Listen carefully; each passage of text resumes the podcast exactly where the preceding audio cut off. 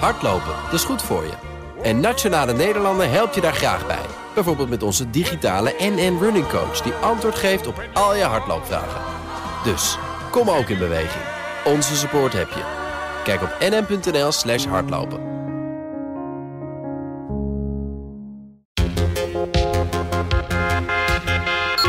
De verwachting is bijvoorbeeld, want we hebben het hier ook over, over grondstoffen... dat ergens in eh, maart, misschien april de, de Europese Critical Raw Materials Act uitkomt, een wet. En een van de, uh, van de beelden die je daaruit uit hoort, wat, dat ze willen kijken of ze 10 tot 30 procent van de grondstoffen weer in Europa zouden kunnen minen.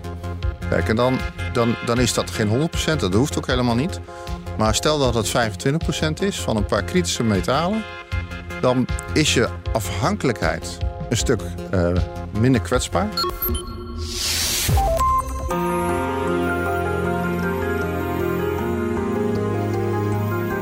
Je luistert naar De Stratege, een podcast van BNR in samenwerking met het Den Haag Centrum voor Strategische Studies. Mijn naam is Paul van Liemt. The global economy has experienced disruptions due to geopolitical tensions in various parts of the world, which has created shortages of certain metals due to supply chain disruptions and trade being restricted. Defensie stond lange tijd niet op het prioriteitenlijstje van de meeste Europese regeringen. Maar dat is nu definitief veranderd. Europa trekt de portemonnee. The metals and mining industry will need to adapt to this changing landscape as well.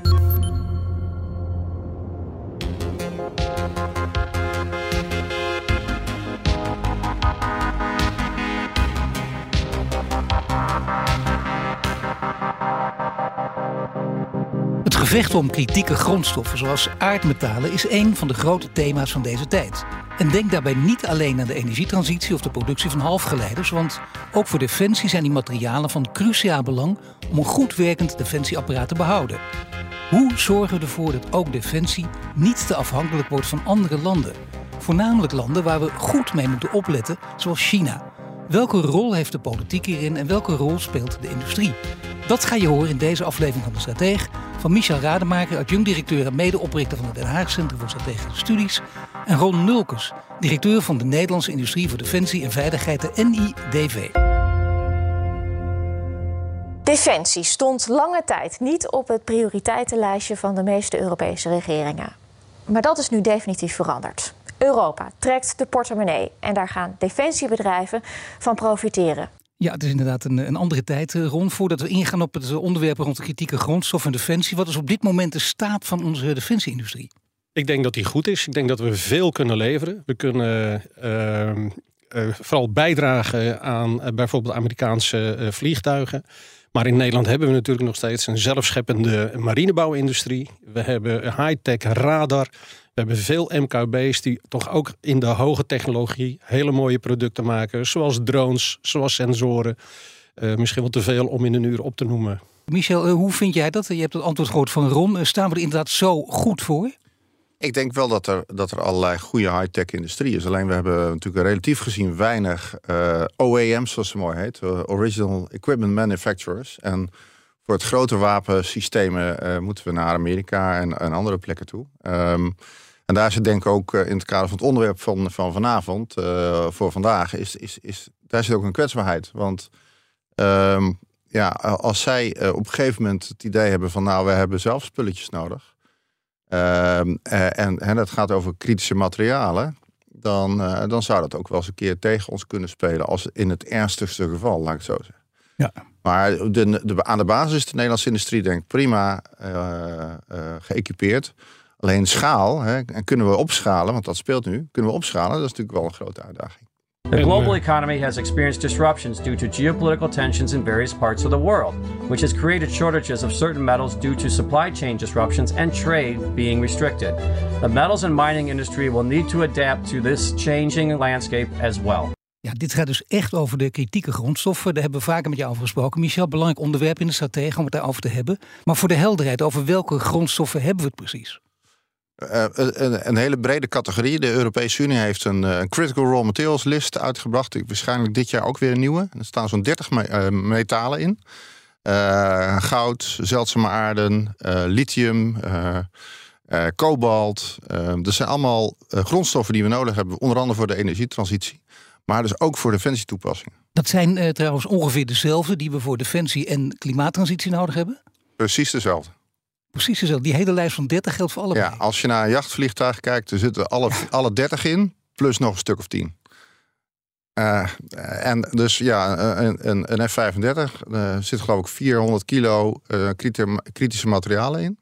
En die komen dus uit China. Maar dus... dat is toch interessant. Hè? Ik bedoel, dan zie je hoe belangrijk die, die kritieke grondstoffen zijn. Dat wil zeggen, voor de twee grote thema's van deze tijd, klimaatverandering en veiligheid, hebben we die nodig. Dat is gewoon de conclusie. Ja, dat is de conclusie, absoluut. Ja. En dan maakt het nog wat uit welke metalen je nodig hebt voor de, voor de energietransitie en defensie. Als je er echt heel duidelijk naar kijkt, bijvoorbeeld naar platinum. En er zijn nog een paar andere uithalen waar je zegt die zijn echt alleen maar of veel belangrijker voor defensie. Of zou je ze gewoon één op één bijna kunnen inruilen? Nou, als je, en daar hebben we natuurlijk ook veel onderzoek naar gedaan, als je kijkt naar de, de energietransitietechnologieën, uh, dan, dan heb je ze ongeveer allemaal al nodig. Uh, dan kijk je naar defensietoepassingen en zeker heel complexe technologie als zo'n jachtvliegtuig en F-35. Dus er ook allemaal in. Als je het hebt over de digitale transformatie die we als EU ook door willen maken, dan hebben ze, hebben ze ook bijna allemaal nodig. En ehm, daarmee ja, is het ook niet alleen zo dat Defensie uh, die nu moet gaan uitbreiden en opschalen, dat spul nodig heeft. Maar diezelfde opschaling willen we ook voor de energietransitie. En dat doen we dus niet alleen in Europa, maar dat is de hele wereld. Nou ja, dan zie je dus dat die kritieke grondstoffen heel belangrijk zijn. Maar hoe hoog is de nood op dit moment als je kijkt naar het aanbod? Nou, je ziet de, de prijzen uh, echt omhoog gaan. Uh, ik heb uh, van de week nog eens gekeken naar de prijsontwikkeling sinds januari 2020 in de verwachting dat de oorlog in Oekraïne uh, tot een prijsspike zou leiden. Maar dat is dus niet zo. Die prijzen die gaan sowieso omhoog. Er zijn prijzen bij die zijn 500% omhoog gegaan sinds 2020. Maar waarom gaan die sowieso omhoog? Er Omdat reden voor. iedereen dat spul wil hebben voor de energietransitie. Uh, en, en, dus er komt krapte op de markt. De reflex daarvan is de prijs omhoog. Hè, vraag en aanbod. En daarmee um, ja, komt er alleen maar meer spanning op. Um, en dat is ook niet iets wat op heel korte termijn makkelijk is op te lossen. Daar hebben we het hier ook wel eens vaker over gehad. Dat uh, als je een, een, nieuwe mijn tot ontginning zou willen brengen, ben je uh, tien jaar verder. Um, en bovendien, die willen we niet in onze achtertuin. Dat is altijd hetzelfde verhaal ook. Dus ja. we hebben toch liever, als je het een beetje cynisch ziet, maar zo is de werkelijkheid denk ik wel op dit moment. Uh, liever dat kinderen in Congo dat doen dan dat wij in, in de achtertuin hebben. Ja, dat is, wel, dat is wel hoe cynisch het is. Maar het is wel in de praktijk wat er nu gebeurt. En, ik zeg nu uh, en, en dat is alleen dus de mijnbouw. Hè? Dan hebben we daarna nog de volgende stap. Dus de raffinage. Want je kan het wel uit de grond ja. scheppen.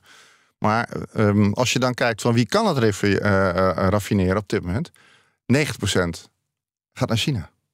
Ja, nou daar heb je het al, het land van de ballonnen. Maar dan uh, Ron, als je kijkt naar uh, waar die grondstoffen vandaan komen. Congo is voorbij gekomen uit mijn mond, China, uit de mond van Michel. Kun je er nog een paar aan toevoegen? Uh, Rusland. Nou, Japan. Lekker, lekker rijtje, ja. Noord-Europa, zeg maar uh, Zweden. En uh, dan heb je ook meteen een heel politiek spectrum te pakken. Uh, kunnen wij wel afhankelijk zijn van Rusland? Nou, ik denk dat iedereen daar op dit moment nee op zegt. er zijn ook importverboden uit dat land. Maar kunnen wij wel afhankelijk zijn van China? Ik denk het niet. Nee, dat, ik, ik, kijk even naar Michel, maar ik, ik, verwacht niet dat jij gaat zeggen... ja, daar kunnen wij makkelijk ons permitteren. Natuurlijk niet. Dus we moeten gewoon, we weten dit. Je hebt niet voor niets het rapport ook geschreven. Het gaat er ook over, er is heel veel high risk, zoals het dan heet. Zelfs very high risk wordt het ook af en toe genoemd in die categorieën. Daar zitten de meeste in, vanwege die landen ook. Ja, dat is toch wel een gigantisch probleem. Ja, en um, uh, dat is de komende tien jaar nog niet opgelost. Uh, want... Um, uh, het is niet zo dat we zeggen, nou dan, dan bellen we Australië op en zeggen nou, doe ons maar wat uh, van die spullen. Want die mijn, die is daar, als die al in ontginning is, heeft al klanten. Dus je kan dan, of dan moet je gaan overbieden of zo, maar ja, dat zijn vaak lange termijn contracten. Dus daarmee, je lost het nog niet zo snel op. Je lost het niet op in het hele geopolitieke spel. Dat, dat, dat, weten we ook niet hoe dat zich ontwikkelt. Maar dat ziet er in ieder geval minder goed uit dan ooit, zou je kunnen zeggen. Dat mag je toch met, met gemak bijna stellen. Nou, dan wordt het helemaal lastig en gevaarlijk. Dit kan ja. continu ingezet worden. Ja, het kan continu ingezet worden. We hebben de eerste voorbeelden in de tijd gehad in uh, oktober 2010 bij de Senkaku-eilanden. Toen... Uh, waren er problemen met vissers uh, van Chinese uh, origine die in de Japanse wateren aan het varen waren en vissen en die werden aangehouden. En China die stopte toen met de export van zeldzame aarde naar Japan. Drie, vier maanden tot ze bijna geen voorraden meer hadden. Ja, dat was gewoon echt de eerste vorm van uh, geopolitiek spel. Maar ze hebben al sinds 2009 en, en, en daarvoor ook al hebben ze exportquota opgezet. Dan stel je voor dat China misschien als een respons op de, op de Chip Act van de Amerikanen op dit moment. Zeggen we, nou weet je wat, dan zullen ze het maar merken. Dan gaan we gewoon de, die quota nog eens verder naar beneden brengen. wij, wij geen chips, jullie geen grondstof voor chips. Nee, tuurlijk. Dat spel dat kan dus ook gespeeld worden. Dat is een van, de, van de mogelijke scenario's. Ik denk trouwens een zeer voor de hand liggend scenario, wat je nu schetst. Maar prettige, veel prettige scenario's zijn er niet. We, proberen hier altijd aan oplossingen te denken, maar nu uh, maak je het me wel moeilijk. Ja, nee, dat is ook zo. En uh, kijk, de. We hebben e-, eerder wel eens een keertje gezegd van we gaan van drilling naar digging. Hè? Dus we, hebben, we, we moeten van de hydrocarbons, de olies en gas uh, variant af. Um, en we hebben bedacht met elkaar in de wereld van nou, dan kunnen we schonere technologieën maken met, uh, met um, ja, toch een aantal van deze kritische materialen. Uh, dat kan ook. Het is ook niet zo dat er een tekort aan is. Alleen we hebben een, een, een, reactietijd nodig om het op te kunnen schalen. En dat is vrij stevig, die reactietijd. Dus tot die tijd zijn we gehouden om toch een beetje vriendjes te blijven met de Chinezen, laat ik het zo maar zeggen.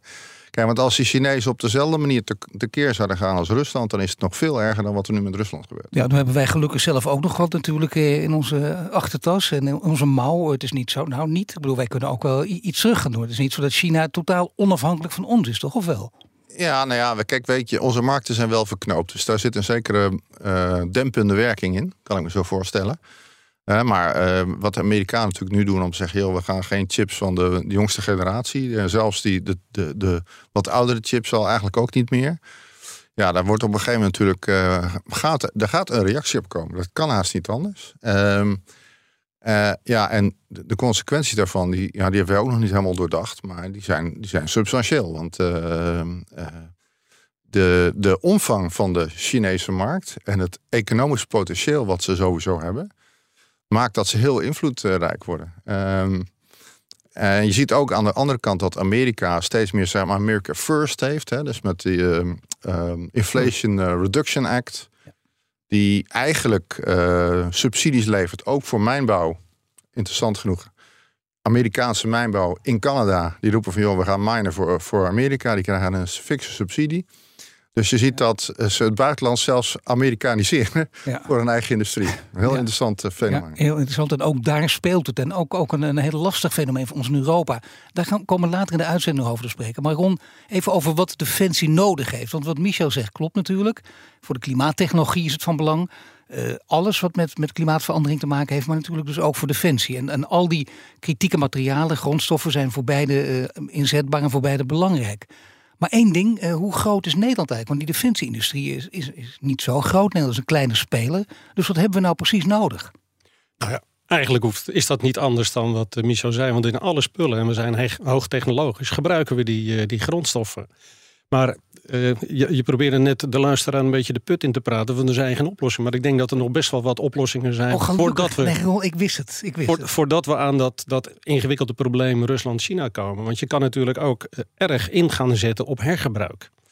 Uh, aluminium wordt voor 90% al uh, hergebruikt. Staal wordt, wordt ook voor driekwart uh, al hergebruikt. En dat zou je natuurlijk over de hele breedte kunnen proberen in te zetten. Dus gebruik wat is, is afgedankt. Hè. Een andere is, ga echt uh, investeren. En dat moeten we dus als industrie samen met Defensie doen in nieuwe materialen, in nieuwe technologieën. Uh, als je weet dat in de Tweede Wereldoorlog was er geen rubber meer te krijgen. Omdat uh, Japan ook natuurlijk was afgesloten. Die landen waren helemaal afgesloten om te exporteren. Toen is het synthetische rubber heel erg in ontwikkeling gekomen. Nou zijn er, ik ben geen techneut zeg ik altijd, maar er zijn best misschien mogelijkheden om daar verder op in te zetten. Nee, maar jij bent geen techneut, dan mag ik het ook zeggen. Ik ben het ook niet, maar je luistert wel goed naar techneuten. En heel interessant wat er allemaal gebeurt, met name op het gebied van deep technology. Dat schijnt heel moeilijk te zijn om daar geld voor te krijgen. Het is een lange termijn kwestie. Maar daar zijn we heel goed in, door, het hele land verspreid ook. Dus daar zit ook nog uh, toch enige hoop om weer uit die put te komen. Ja, nou en, en deep technology, uh, ook hoogtechnologisch is toch ook simuleren. Je zou ook kunnen zorgen dat je veel minder van die spullen gebruikt uh, hoeft te maken. Jachtvliegtuigen bijvoorbeeld, uh, uh, schepen, voertuigen. Er zijn heel veel simulatoren. Probeer het in de simulatie dan ook op te lossen. Maar daarmee los je natuurlijk niet het probleem op, want een oorlog vecht je niet met simulatoren. Nee, natuurlijk niet. Maar dit gaat in ieder geval wel richting oplossing. Er zijn nog mogelijkheden. Dan hebben we het ook nog, eh, nog niet gehad over de ammunitie. Ook al belangrijk, die komt nauwelijks bij onszelf vandaan. En langzamerhand moeten we, dat merken we aan alles, eh, toch steeds zelfvoorzienender worden. Eh, strategisch autonoom, dat komt straks nog wel aan bod, denk ik. Maar moeten we dat niet ook zelf gaan maken? En zo'n zo zo'n ammunitiefabriek opzetten? Je moet daarin realistisch zijn. Dat is heel ingewikkeld. En ik weet, een aantal bedrijven heeft zich bij mij gemeld dat zij bepaalde munitiesoorten ook in Nederland zouden willen ontwikkelen. Welke bedrijven zijn dat? Mag je niet ga ik jou niet vertellen. Ehm, maar misschien dat de luisteraar wel. Nee, die mag het ook niet weten, eh, Paul. Dat houden we lekker voor onszelf. Uh, maar iedereen die de defensiemarkt kent, kan daar wel een beeld bij vormen. Maar wat die bedrijven dus willen, is bijvoorbeeld onder een, een, een Duitse, een Belgische, en dan noem ik natuurlijk geen namen, maar dan weet iedereen waar ik het over heb, hier in Nederland iets vestigen. Er zijn zelfs mensen die dat ook zelf willen doen. Maar dan is het probleem een bedrijf gaat niet zomaar een munitiefabriek hier oplopen. We hebben sinds de val van de oorlog, van of de, de val van de muur, hebben we uh, drie uh, munitiefabrieken ter ziele zien gaan, omdat Defensie geen langjarige verplichtingen meer uh, wilde aangaan en kon aangaan. Nou, dat is eigenlijk heel belangrijk. Zet dan die bedrijven zodanig neer, geef ze een vooruitzicht voor een aantal jaren contracten. Dan zijn hier echt mensen en bedrijven die willen investeren om nieuwe munitiefabrieken neer te zetten. En ja, dan kom je natuurlijk ook weer aan een heel ander probleem. Defensie gaat niet over vergunningen, over omgevingsvergunningen. Dus het is echt een heel ingewikkeld probleem. En ik denk dat we hier ook, we zijn hier ook over in, in de gesprek eh, met Defensie. Nou, maar welke kant gaat het op, dat gesprek? Want dat is natuurlijk interessant om te weten. Ik denk dat Nederland uh, uh, ook onderdelen daarvan echt in Nederland kan gaan, gaan fabriceren. Maar dat doe je dus alleen maar samen. En dat kan dus niet alleen maar nationaal. Dus je moet het eigenlijk ook weer samen met andere landen doen, Europese landen. Laat Europese landen misschien wat zwaardere munitie maken. Laat Nederland dan wat lichtere munitie maken. Maar spreek dat zo met elkaar af. Wij kunnen, wat Michel ook al een keer zei, wij kunnen gewoon niet alles in Nederland. Moeten we ook niet willen. Maar wij kunnen toch meer dan we denken. Want we zijn een van de weinige landen, Michel, die die Patriots naar Oekraïne uh, sturen. Althans, uh, inlicht, uh, lanceerinrichtingen. Maar toch, dat doen we wel als een van de weinigen. Waar ligt dan de kracht van Nederland? Um, nou ja, ik denk dat, uh, dat Ronald voor een deel heeft aangegeven. We hebben vrij hoog technologische uh, kennis en, en, kunde. Dus daar zit denk ik het verschil in. We zijn, we zijn minder in staat om de grote volumes te doen. Daar zit ons denk ik ook onze echte toegevoegde waarde. Maar die hoogtechnologie, laat ik het voor de gemak toch ja. even deep tech noemen. Dat is, dat is eigenlijk wel het allerbelangrijkste, denk ik, waar we het allersterkste zijn. Maar ook dat is dus een lange termijn kwestie. Dat gaat ook tenminste tien jaar duren. Het is heel moeilijk om daar ook geld voor op te halen. Dat is precies het punt altijd. Dat venture capital heeft daar, heeft daar moeite en problemen mee, dus dat gaat het punt worden. Ja, nou ja, er spelen denk ik twee dingen bij. Eh, het is net eigenlijk al gezegd, hè. je hebt uh, vergunningen nodig en je hebt lange termijn uh, posities nodig, waardoor uh, investeerders weten van nou, de vergunningen zijn er, dus lange termijn vraag, dus mijn investering die gaat gewoon renderen. Uh, en, en, dat zie je bij de waterstof-ideeën die er zijn, dat zie je op heel veel terreinen. Um, maar goed, wat Ron zegt, het kan alleen in samenwerking, in Europees verband. Nou ja. kun je nooit als klein Nederlandje alleen. Nee, dat kan je zeker niet. Kijk, we hebben in, we hebben Nederland, uh, of we hebben in, in Europa vier of vijf grote bedrijven die bijvoorbeeld uh, 155 mm granaten kunnen bouwen. Ja, uh, alleen die zitten natuurlijk aan een zekere capaciteit. Die capaciteit die wordt nu al volgens mij overvraagd. Want alle munities die we nu niet gebruiken voor oefeningen of, of als veiligheidsvoorraad die worden de mondjesmaat al aan de Oekraïne gegeven. Dus daar wordt ongetwijfeld al uh, aanvullingsorders op gegeven. Maar als je nu zegt van nou, we moeten nu echt gaan schalen, dan moet het misschien wel maal, maal drie. Ja, en hoe snel kan je dat? dat? Dat weet ik niet. Ik ben niet van die industrie, maar dat, ja, dat is vast een nee, Maar eh, Ron Wilders, die, die, die, ik zie hem ook kijken, die blik ook, eh, je weet het wel. Je zegt het waarschijnlijk weer niet, maar misschien in dit geval? Maal drie of maal tien?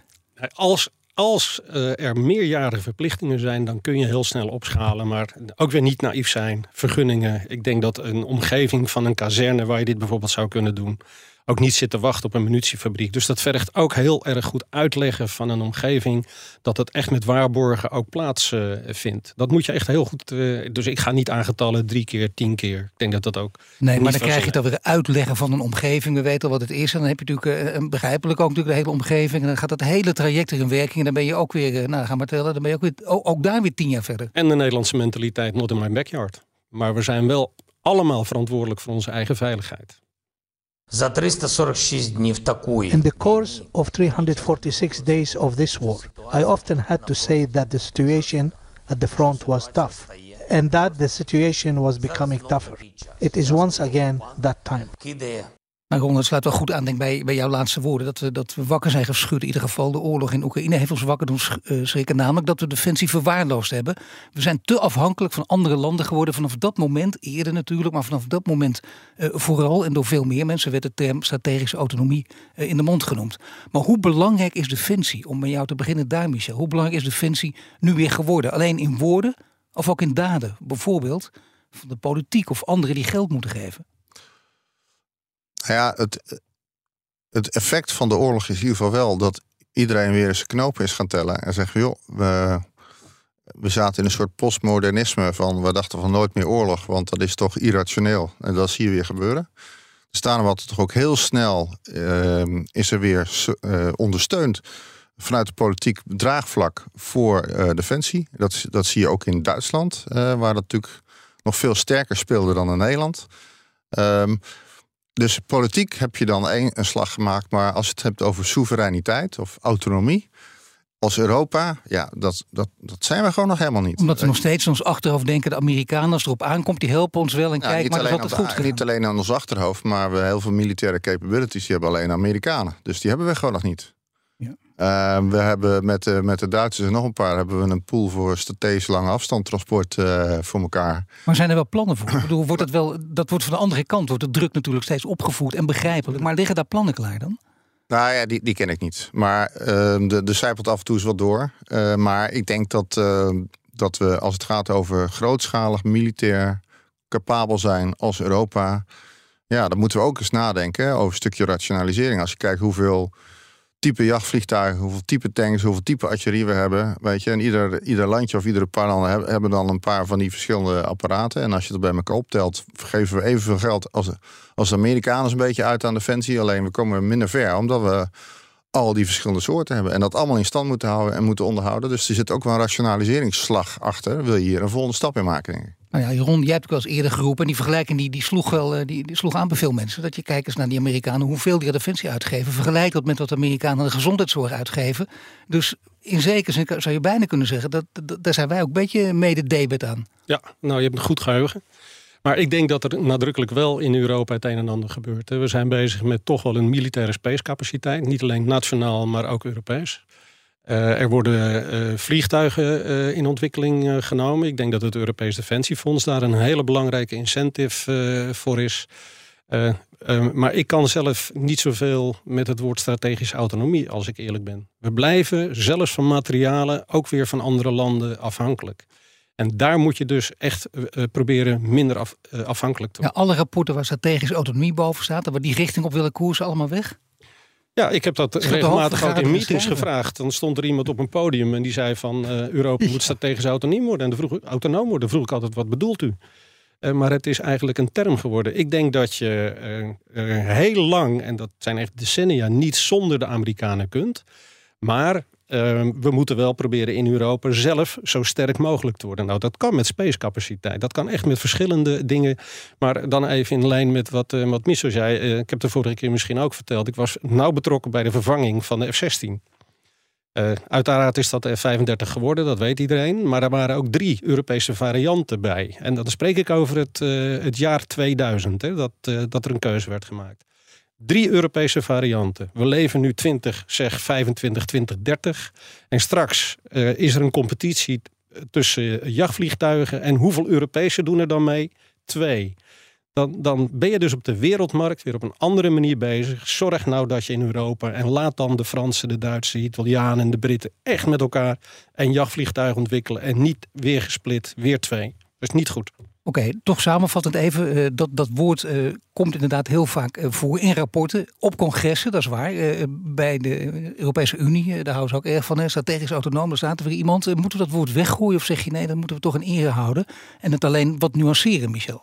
Ja, ik denk, ik denk dat het een heel gelaagd begrip is. Op sommige onderwerpen wil je het wel degelijk zeg maar, als land. bijvoorbeeld, ik, ik werk ook aan onderwerpen rondom cryptografie, bijvoorbeeld. En dan wil je op het hoogste moment van beveiliging wil je gewoon uh, een Nederlands product hebben, want die wil niet dat andere partijen daar uh, van weten of bij kunnen. En op andere terreinen kan je misschien uh, in Europees verband wel doen. en, op, en op weer andere terreinen wil je dat met friendly nations doen. Hè? Ehm, Dus je moet dat iedere keer op zich bekijken. Ehm, kijk, wat de verwachting is bijvoorbeeld, als, want we hebben het hier ook over, over grondstoffen, dat ergens in eh, maart, misschien april, de, de Europese Critical Raw Materials Act uitkomt, een wet. En een van de, een van de beelden die je daaruit uit hoort, wat, dat ze willen kijken of ze 10 tot 30 procent van de grondstoffen weer in Europa zouden kunnen minen. Kijk, en dan, dan, dan is dat geen 100 procent, dat hoeft ook helemaal niet. Maar stel dat het 25 procent is van een paar kritische metalen, dan is je afhankelijkheid een stuk eh, minder kwetsbaar. Met dank aan Zweden met name, of toch aan meer landen alles bij elkaar? Ja, nou, ja, Zweden, die, die mijn in Kiruna, die Ja. ze nu weer gevonden hebben, ja, dat duurt nog tien jaar. Eh, de Noorden hebben vorige week eh, geroepen van eh, op, de, op de aardbodem of op de zeebodem liggen ook eh, knollen van eh, zeldzame aarde. Maar ja, die liggen wel op twee, drie kilometer. Dus Nou ja, de strijd even. Oekraïne wordt natuurlijk ook daarom uitgevochten. Want Ja. Oekraïne is natuurlijk waanzinnig rijk. Daar ligt die landbouwgrond nog boven, die vruchtbare landbouwgrond. Ja, maar daaronder ligt alles. Ligt alles. Er ligt alles. En dan met name ook nog in het oosten. Ja, dat is het punt. Er ligt heel veel in het oosten, want waar nu strijd eh, plaatsvindt, maar ook een stuk langs de, de, de westelijke kant. Ehm, nee, maar je ziet dus dat, eh, dat we wel degelijk, denk ik, ook in Europa eh, in staat zouden moeten zijn om een deel van die, die waardeketen weer terug te halen. Maar dan moeten we, en Ron gaf het al aan, dan moeten we voorbij het dogma van not in my backyard. Dus dan betekent toch dat je moet gaan, eh, um, eh, mijn- mijnbouw moet gaan doen. Maar je moet dus ook raffinage gaan doen. Nou ja, dat is niet, lijkt mij belangrijke communicatie voor nodig. Dat, Daar gaat het vooral om dan. Op dat moment te zeggen, kijk, het is nu echt de nou staat aan de lippen. Dus nu is er wat echt aan de hand ook. Maar Paul, ma- mag ik hem nog eerst moeilijk maken? Ja, graag zelfs. Want ehm, als je strategisch autonoom wilt zijn, hè, dan eh, helemaal volgend wat, eh, wat Michel zegt, dan moet je eigenlijk beschikken ook over alle strategische grondstoffen. Want als je dat niet hebt, hè, dan zijn wij nu bezig, wat ik net zei, spacecapaciteit in Europa aan het ontwikkelen, zware helikopters in Europa aan het ontwikkelen. Maar als je die materialen niet hebt, als je daarvoor van Rusland, maar vooral van China afhankelijk blijft. En wat gebeurt er straks met China als het uit elkaar valt? Dat is een tweede reden. De eerste is net gezegd. Ze zouden zelf kunnen besluiten niet meer te produceren en te exporteren, maar ze zouden ook uit elkaar kunnen vallen. Maar ook zou er wat kunnen gebeuren met Taiwan, waardoor de Amerikanen zeggen van maar wij willen niet meer dat er vanuit China wordt geëxporteerd. Dan ben je bezig met een spacecapaciteit en een zware helikopter in Europa, maar je kunt niet meer aan de spullen komen. Waar ga je dan weer je spullen kopen? Weer in Amerika. Ben je dan strategisch autonoom? Nou, in ieder geval niet Europees strategisch autonoom. Nee, nou goed, oké. Ron, mag ik het dan op mijn beurt jou even wat moeilijk gaan maken? Want eh, kijk, we hebben het over, over die banken en die pensioenfondsen nog niet gehad. Maar die zijn ook onder druk om te stoppen met investeringen in fossiele en wapenindustrie. En dat is het hele verhaal ook. Dat gaat ook een beetje op en neer. En nu komt het weer terug. En nu worden die wapens bijna weer eh, omarmd. Ik zou bijna zeggen geknuffeld. Dus dat is de andere kant van het verhaal. Sinds Oekraïne hoor je de geluiden dat dat weer wel zou moeten. Moet je dat ook totaal gaan veranderen? Moeten pensioenfondsen daar ook anders naar gaan kijken? Ik eh, denk dat het nu anderhalf jaar geleden is dat wij deze discussie hadden. Toen was ik heel eh, pessimistisch. Nou, ik ben erg blij met bewindslieden van Defensie. eh, met de commandant strijdkrachten die nu openlijk zeggen: omarm die defensieindustrie. Eh, ik heb vorige week een debat eh, mogen bijwonen, georganiseerd door de eh, Pensioenfederatie, samen met PAX en NIDV. En eigenlijk zitten we helemaal niet zo ver uit elkaar. De defensieindustrie is eigenlijk vrij netjes. Hè. Wij exporteren alleen maar naar landen waarvan de minister van Buitenlandse Handel een exportvergunning afgeeft. En verder blijven wij met productie, met, met arbeidsvoorwaarden binnen de zogenaamde ESG-criteria. Economisch, sociaal en bestuurlijk, zeg maar. Nou, en als je dan zoiets hebt, dat, is, dat zijn eigenlijk productieprocessen en dat is een opstelling die niet anders is dan misschien hetzelfde bedrijf dat ook civiele producten levert. Als je dan zo opereert, wat is dan nog het bezwaar om te exporteren? Eh, of om, om eigenlijk van wat is het bezwaar van banken om dan de defensiesector te omarmen? We doen gewoon, we kleuren netjes binnen de lijntjes. Laat je alsjeblieft eh, ook eh, die pensioenfederatie, want er zijn wel inmiddels pensioenfondsen die toch meedoen. Maar die zijn ook onder druk van bijvoorbeeld de Partij als GroenLinks, de klimaatbeweging, die die andere kant op wijzen. Bovendien hebben ze al enorme stappen de andere kant op genomen. Nu moet dat, eh, dat helemaal om. Dat is ook altijd even lastig. Dat kost even moeite in het brein alleen al. Maar dat ligt voor de hand. Dat je niet meer makkelijk wat je in het verleden wel kon, in het, in het nabije verleden. Als je tegen iemand zei, en waar moet je dan niet in investeren? Nou, niet in wapens. Dat, eh, dat, dat was iedereen het ook eigenlijk wel over eens. Dat was een vrij gemakkelijk. Dat is totaal anders nu. Nou, dat zeg ik niet. Uh, op het politieke dek, om het maar even zo te zeggen, is er veel veranderd. Daar worden we uh, openlijk gesteund en er zijn oproepen om te omarmen. Ik heb het in praktische zin nog niet veel banken horen doen. En sterker nog, ASR die oproept uh, en, en na een heroverweging besluit om het toch nog steeds maar niet te doen. Die neemt vrede en veiligheid niet serieus. En de politiek, wat zou de politiek op dit gebied kunnen doen? Dat wil zeggen qua krachtig geluid en vervolgens ook qua mogelijkheid tot executie. Nou ja, het, zou kunnen zijn dat zij uh, voor de Europese en, en of de Nederlandse industrie gaan staan en zeggen: jongens, uh, wij vinden het belangrijk voor de veiligheid van Europa dat we ook een industriële capaciteit hebben die het mogelijk maakt om onszelf te verdedigen. Maar het is een dubbel functie, want het is, die industrie levert ook werkgelegenheid op. Dus in die combinatie uh, is dat denk ik verstandig dat ze daar ook politiek leiderschap op uh, tonen. Um, en als je kijkt naar de, de waardeketen die naar die productie toe leidt, dan heb je het dus over mijnbouw en raffinage. Dat dient meerdere doelen dan, dan alleen defensietoepassingen. Dat gaat natuurlijk ook over de energietransitie. En dan nog een volgende stap. We, hebben het, we zijn begonnen met die kritieke grondstoffen, daar wil ik mee eindigen. En we proberen minder afhankelijk te worden van andere landen. Jullie zijn het erover eens dat strategisch autonoom dat dat een idee fix is. Dat kan ook nooit. En dat is duidelijk met heel veel argumenten. Maar wat is de eerste stap? Wat moet je doen om in ieder geval minder afhankelijk te worden van die, uh, van die lastige landen voor kritieke grondstoffen? Nou, de, de korte termijn oplossing is uh, dat je uh, handelsverdragen en, en eventueel bilaterale deals maakt om toegang tot die grondstoffen te krijgen. En niet alleen voor defensie, maar in bredere zin. er worden ook allerlei MOU's afgesloten op dit moment natuurlijk. Um, een andere is, ehm, en dat gaat over grondstoffen. De andere is, en daar zijn we ook een beetje aan over nadenken bij HCSS kan je niet op een aantal plekken in de wereld uh, raffinagecapaciteit opzetten op zo'n manier dat, uh, dat het ook uh, economisch en um, klimaattechnisch een stuk efficiënter is. Hè? Want wat vaak nu gebeurt, er wordt materiaal gemined, gaat in een schip, dan wordt er dus eigenlijk heel veel afval wordt er mee ver, verkruid ergens anders naartoe. Ja. Als je dat nou eens op, slimmer op locatie doet en je brengt het dan in zijn laatste finale slag voor gebruik in, eh, in, een, in een apparaat. Raffineer je het nog eens een keertje tot het de puurheidsvorm heeft die je nodig hebt in de industrie. En dat zou je dan bijvoorbeeld prima in Europa en of in Nederland, Rotterdamse haven doen. En dan heb je van 2 één. Dan heb je en uh, je afhankelijkheid van raffinage van bijvoorbeeld China heb je verminderd. Je hebt daarmee ook een stukje productiecapaciteit weer naar je toe gehaald. En uh, als je die combinatie maakt op twee plaatsen, een deel van de raffinage en de fijnraffinage, dan zit er ook een mutual interest, hè? wederzijds belang, om die relatie ook door te ontwikkelen. En, en daar moeten we naar kijken, denk ik. Maar ja, Ron, zelfs als we dat doen, dan nog zullen we altijd, hoe dan ook, afhankelijk blijven van Rusland en China. Dat hoeft niet. Tot, tot in de eeuwigheid? Of dat, dat kunnen we. Dat, kun, nee, dat nou, hoeft niet. Ik, Daar kunnen we vanaf. Ik, denk dat we dat ook niet moeten willen. En uh, precies die drie dingen die ik net zei. Uh, door uh, hergebruiken, kijk naar nieuwe materialen en ga meer simuleren, kan je dat een heel eind opluisteren. Maar dan nog zul je altijd er rekening mee moeten houden. Doe niet alsof je, want dat zeg je ook steeds, alsof je strategisch autonoom kunt zijn. Nee, en um, dan komt er nog, nog een, een complicatie bij. Hè? Want um, niet alleen op Nederlands niveau, maar ook op Europees niveau. Uh, met alle slimme oplossingen die ook Michel net aangaf, het blijft schaarste. En als je die schaarste ook niet verdeelt, en daar heb je de overheid dus bij nodig, dan, dan zou je straks bepaalde uh, kritische materialen, dan zou je op enig moment een, een discussie hebben tussen ziekenhuizen en, en de defensieindustrie.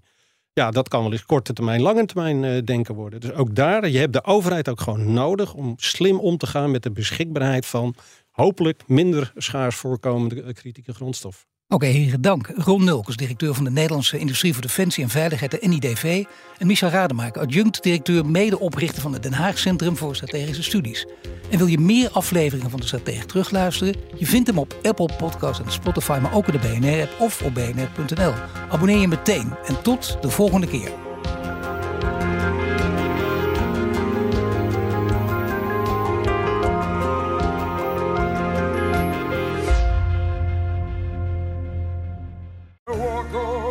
Hardlopen, dat is goed voor je. En Nationale Nederlanden helpt je daar graag bij. Bijvoorbeeld met onze digitale NN Running Coach... die antwoord geeft op al je hardloopvragen. Dus, kom ook in beweging. Onze support heb je. Kijk op nn.nl slash hardlopen.